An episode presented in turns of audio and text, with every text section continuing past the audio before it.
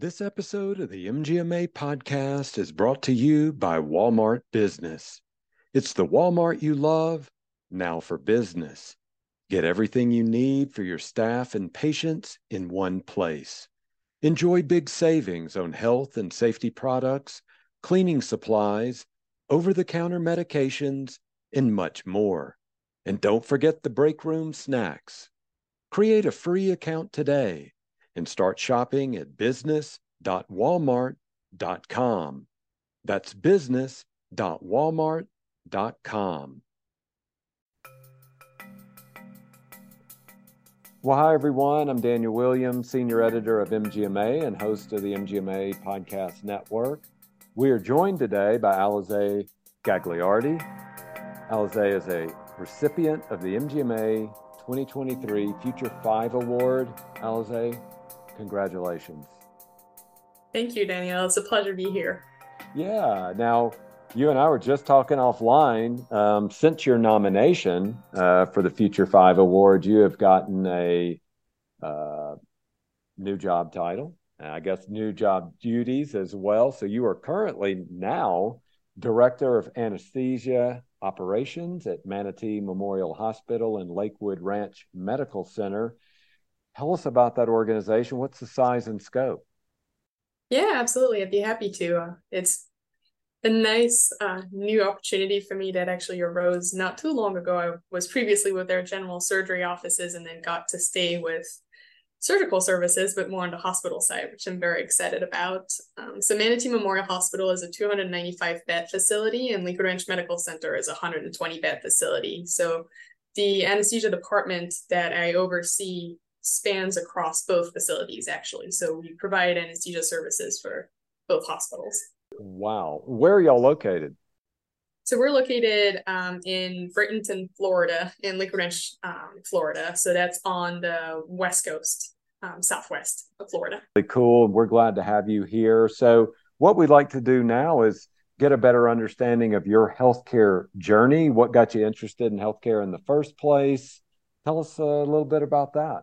Yeah, absolutely. So I don't necessarily have the most typical journey to healthcare, so to speak. Um, actually, it really wasn't on my radar until a little later, I'll have to say. I'm not one of those people that can tell you from the minute I was born, I knew I was destined to be in healthcare. Absolutely not. Actually, funnily enough, I had the biggest hospital and needle phobia growing up. So never would have thought I would end up in that um, in that field, but I'm very glad that I did. Yes, I really became interested in it when I went to college. I went to Tufts, um, started studying, you know, a variety, just like your typical freshman, taking a, a lot of different classes, got really interested in psychology and the brain, particularly.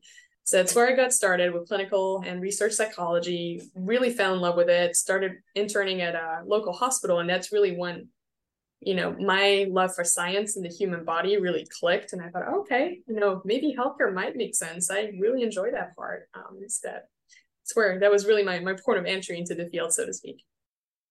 I was reading uh, about your nomination as a Future Five honoree. Uh, it was really interesting here learning about you. It said you've got a focus on improved and standardized clinic operations, uh, leading to I'm reading this as it was written. I love this. A remarkable increase in revenue and patient volumes of over 30%, setting a new record for annual bariatric surgical volumes for the program there. That is incredible. Uh, tell us about that project and the processes that were involved to see those gains that y'all have experienced. Yeah, thank you very much. Actually, I'm really grateful for that first opportunity, so to speak, in healthcare administration. Um, Dr. Reckes and his team were kind enough to give me a chance. At the time, I was, uh, you know, a 23 year old with, you know, some experience, but not necessarily direct experience. That was my first time managing a practice, um, but really fell in love with it. I'd actually previously been interning at a bariatric program in Montana during my undergrad studies and really loved the field because it had, obviously, it had to do with medicine, but it also had to do with psychology, which, as I told you before, was kind of my first love. Um, so really like that aspect that you're really changing and transforming lives. And uh, the work that Dr. Reckes and his team do and that Manatee Memorial really does with their bariatric program is just absolutely phenomenal. So it was um, just such a privilege to be part of that team. and really my focus is I love operations. I've always been on the ground, love understanding processes, how everything works. And so, really, the approach that we took is how can we streamline and serve our patients even better? They already had great reviews. Dr. Eckes is a phenomenal physician. He has wonderful bedside manners. He bends over backward for his patients. So, really, the, the foundation was there. His team is incredibly caring. They really take pride in what they do. So, more so, what I was looking at is okay, we have those great pieces, but how can they align a little bit better? So, mm-hmm. some of the things that we looked at were our intake process. So for bariatric, there's quite a few information pieces of information that we need to collect before you're able to be in the program, such as your BMI, um, any comorbidities, because um, it's very specific, particularly for insurance. So it's very key that you have all that information prior so that we can make sure that it aligns easily for the patient. There's no bad surprises when it comes to actually scheduling your surgery. Mm-hmm. Um, so that was one big part of it. Another one um, was the surgery scheduling piece, because of course it involves a lot. You have to compile the whole packet. It's usually a three to six month process to even prepare for bariatric surgery. Okay. You have a whole lot of clearances. Patients have to see a psychologist, they have to see a nutritionist for a certain number of visits. And of course, every insurance is different. So you have to really read the fine print.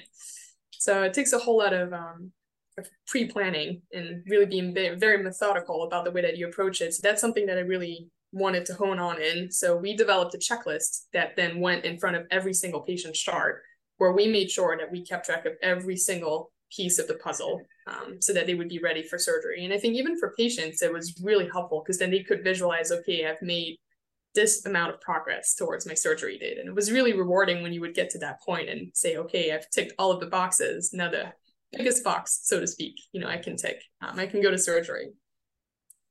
And then um, I think just, you know, the rest really followed. I was really lucky again to be with a great team. They all cared. Um, and so it was a back and forth with trying to understand what other local programs were doing and even just generally I, I know i looked back also at tufts medical center and what they were doing because it was my alma mater trying to, yeah. to get a sense i could would make that a little bit more um, you know easier for everybody to, to understand the patients and our team so that we could really coordinate and, and get good results which thankfully we did.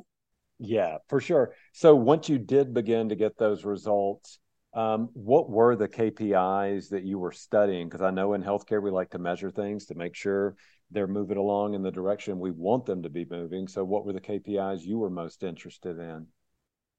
Yeah, absolutely. I would say a big thing, especially for bariatrics, is since it's not really I mean, I like to think of it more as a it's not an aesthetic procedure in, in any way. It goes much deeper than that, but in some sense, it's still very much an elective procedure, much like plastic surgery. People do a lot of research, they do a lot of shopping around. So, one thing I really wanted to focus on was our response time. Because a lot of those patients, they're not just inquiring about your program, they're inquiring mm-hmm. about all the programs locally to try and see, okay, who's going to get back to me first? Who am I going to like the best? Who's going to be as, you know, as welcoming as it can be? Um, so that was one of the KPI that we tracked was uh, response time. I, I actually got it down from I think we were at about a week and a half, two weeks initially when I started, and then we got it down to 48 hours or less, Whoa. which was really great. And I think that's, that's cool. where we get patients hooked. Yeah, it was really, really cool to see. Um, we actually created a whole intake coordinator position specifically for that, so that that person would be available to answer any kinds of inquiries over the phone, by email, through our forums on the website, but just really being more responsive and more there to answer questions, I think was key. Um, and then other ones were really, um, you know, timely completion. We actually used a specific EMR system for bariatric specifically. So we had two, we had our EMR and then the bariatric EMR, so to speak. So really trying completion rate of all of the clearances that I mentioned previously, making sure that they were done in due time one of the things that used to delay a lot of patients as well were um, getting the EGD, so you're um, screening um, with a gastroenterologist. Usually, those specialties are, you know, they tend to schedule out a little further out. So, trying to make sure that we initiated that process and they had the consult ahead of time instead of waiting for the last minute, because otherwise, we were finding that patients had done three months of work and they were getting close to surgery, trying to schedule that EGD, and then they would push them back another three months at times um, to really trying to say, okay, let's create a roadmap for patients and you know make sure that they have that consult really shortly after meeting with the bariatric surgeon. Okay. Um, now going further into your nomination, in talking about you, the uh, person who nominated you said that you've also demonstrated an exceptional ability to inspire and to empower others, fostering a culture of positive change and collective impact in the transformation of healthcare within our community. Wow. And uh, how'd you do that?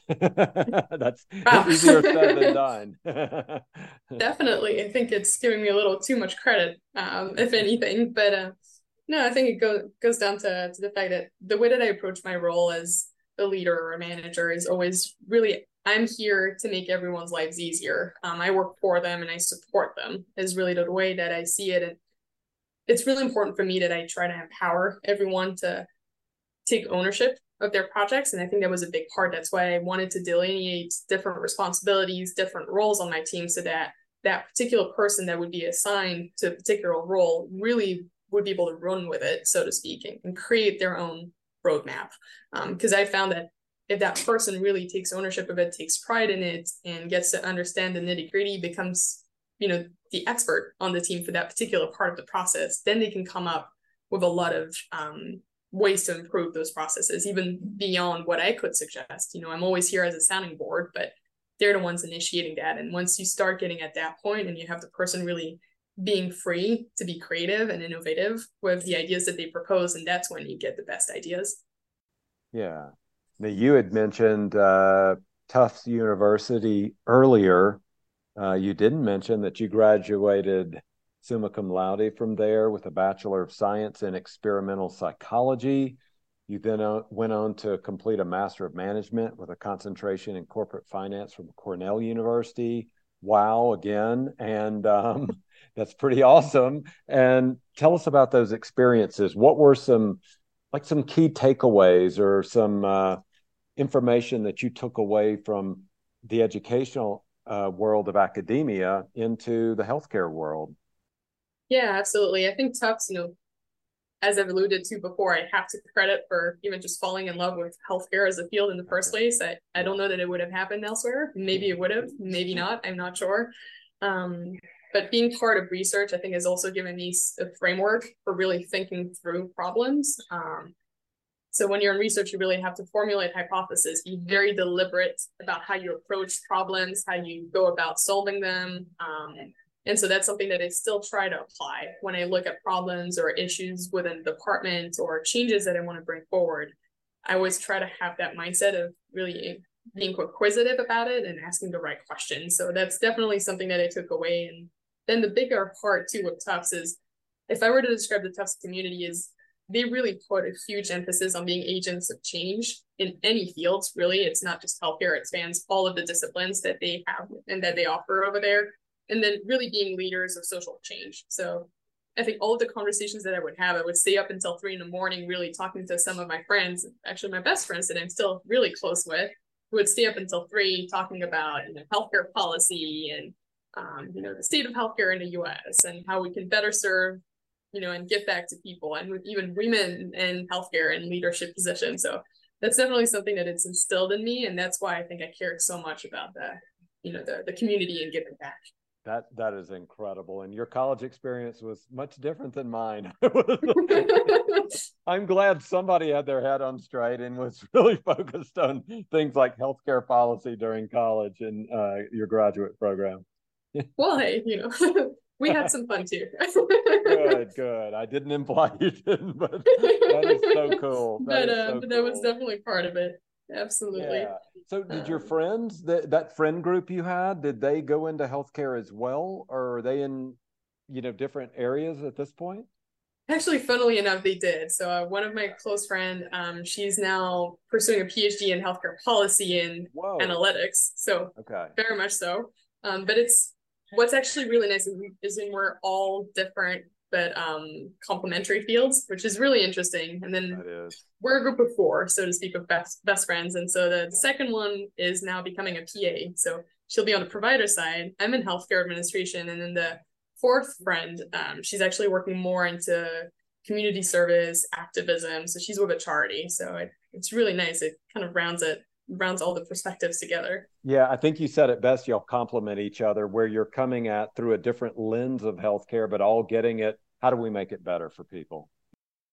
I do want to switch gears here for the last couple of questions. So, um, what is it about healthcare that excites you about being an agent of change within the industry? It looks like you're doing so many cool things. You talked about social activism. You you talked about empowering um, your staff. I mean, there's so many things that you've got going on there. So, what is it that excites you?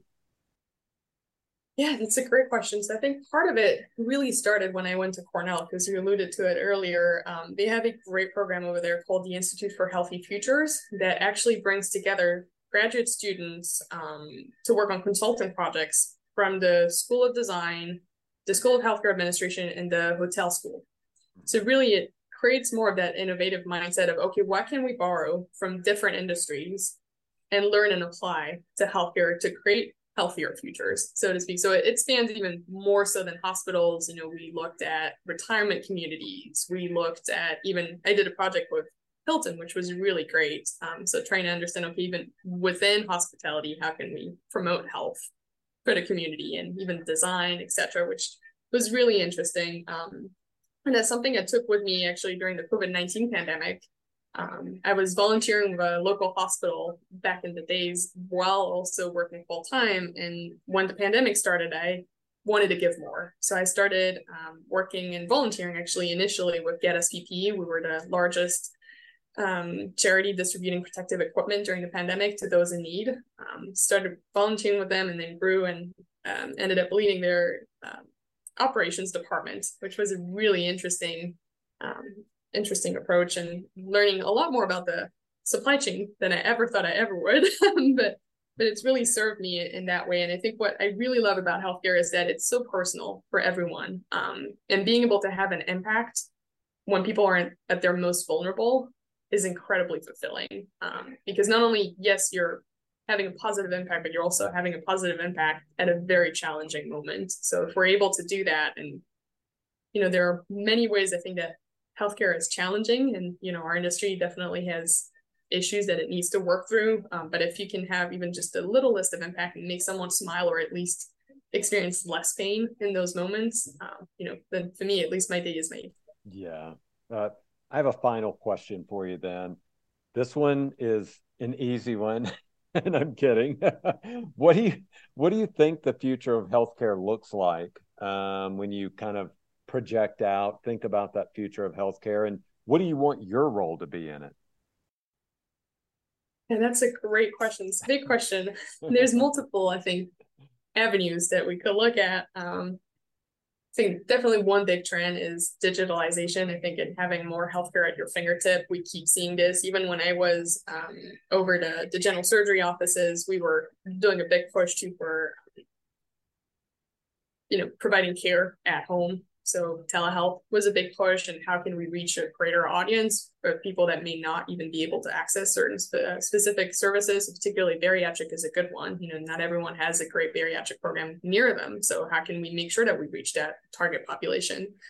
Um, and I think even just moving forward, I think now we're realizing that it's not enough to just deliver high quality services. You actually have to deliver a good experience too. I think there's a big push towards that, which to me, having also a background in hospitality is extremely, you know, interesting and, and gratifying, but really putting more the patient at the center. I know there's a lot of talks about patient centric care, but I think it's so, so important that we really remind ourselves that we're not treating a disease, we're treating a human being within all of its complexity. So I think every effort that we make to treat not only the family, but but not only the patient, but also the family and their environment, I think um, is a big push right now. And so that's why it's also important to really look at the community and the impact that we have there because that's really where it starts. Yeah. Alizee, thanks for joining us on the podcast. Thank you so much for having me. It was a pleasure. Yeah. So that is going to do it for this episode. Thanks to Alizee Gagliardi, Director of Anesthesia Operations, Manatee Memorial Hospital and Lakewood Ranch Medical Center, and an MGMA 2023 Future 5 award winner. So, for everybody listening, we're going to uh, provide direct links to points of interest from this conversation, including how you can uh, nominate someone uh, for a Future 5 award or um, see about having yourself nominated because we are looking for the best and brightest out there. So thank you. And thanks for being a listener to the MGMA Podcast Network.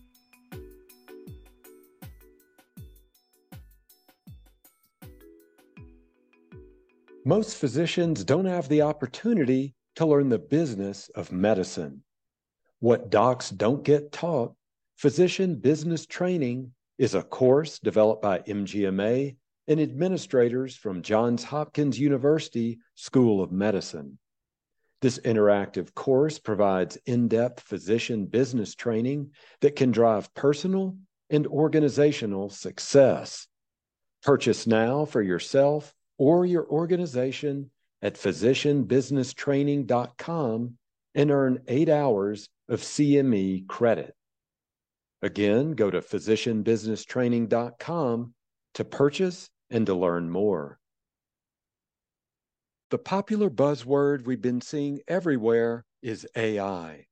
But what we all want to know is how we can implement and use it to our advantage when it comes to improving margins, accelerating cash flow, and optimizing staff performance. There's a one stop shop using cloud based predictive analytics. MGMA Analytics is your AI enabled tool that upscales technology you've already been paying for so you can silo your disparate systems and make data backed business decisions. Visit mgma.com slash analytics and see how AI can revolutionize your finances and operations. Again, visit mgma.com slash analytics today.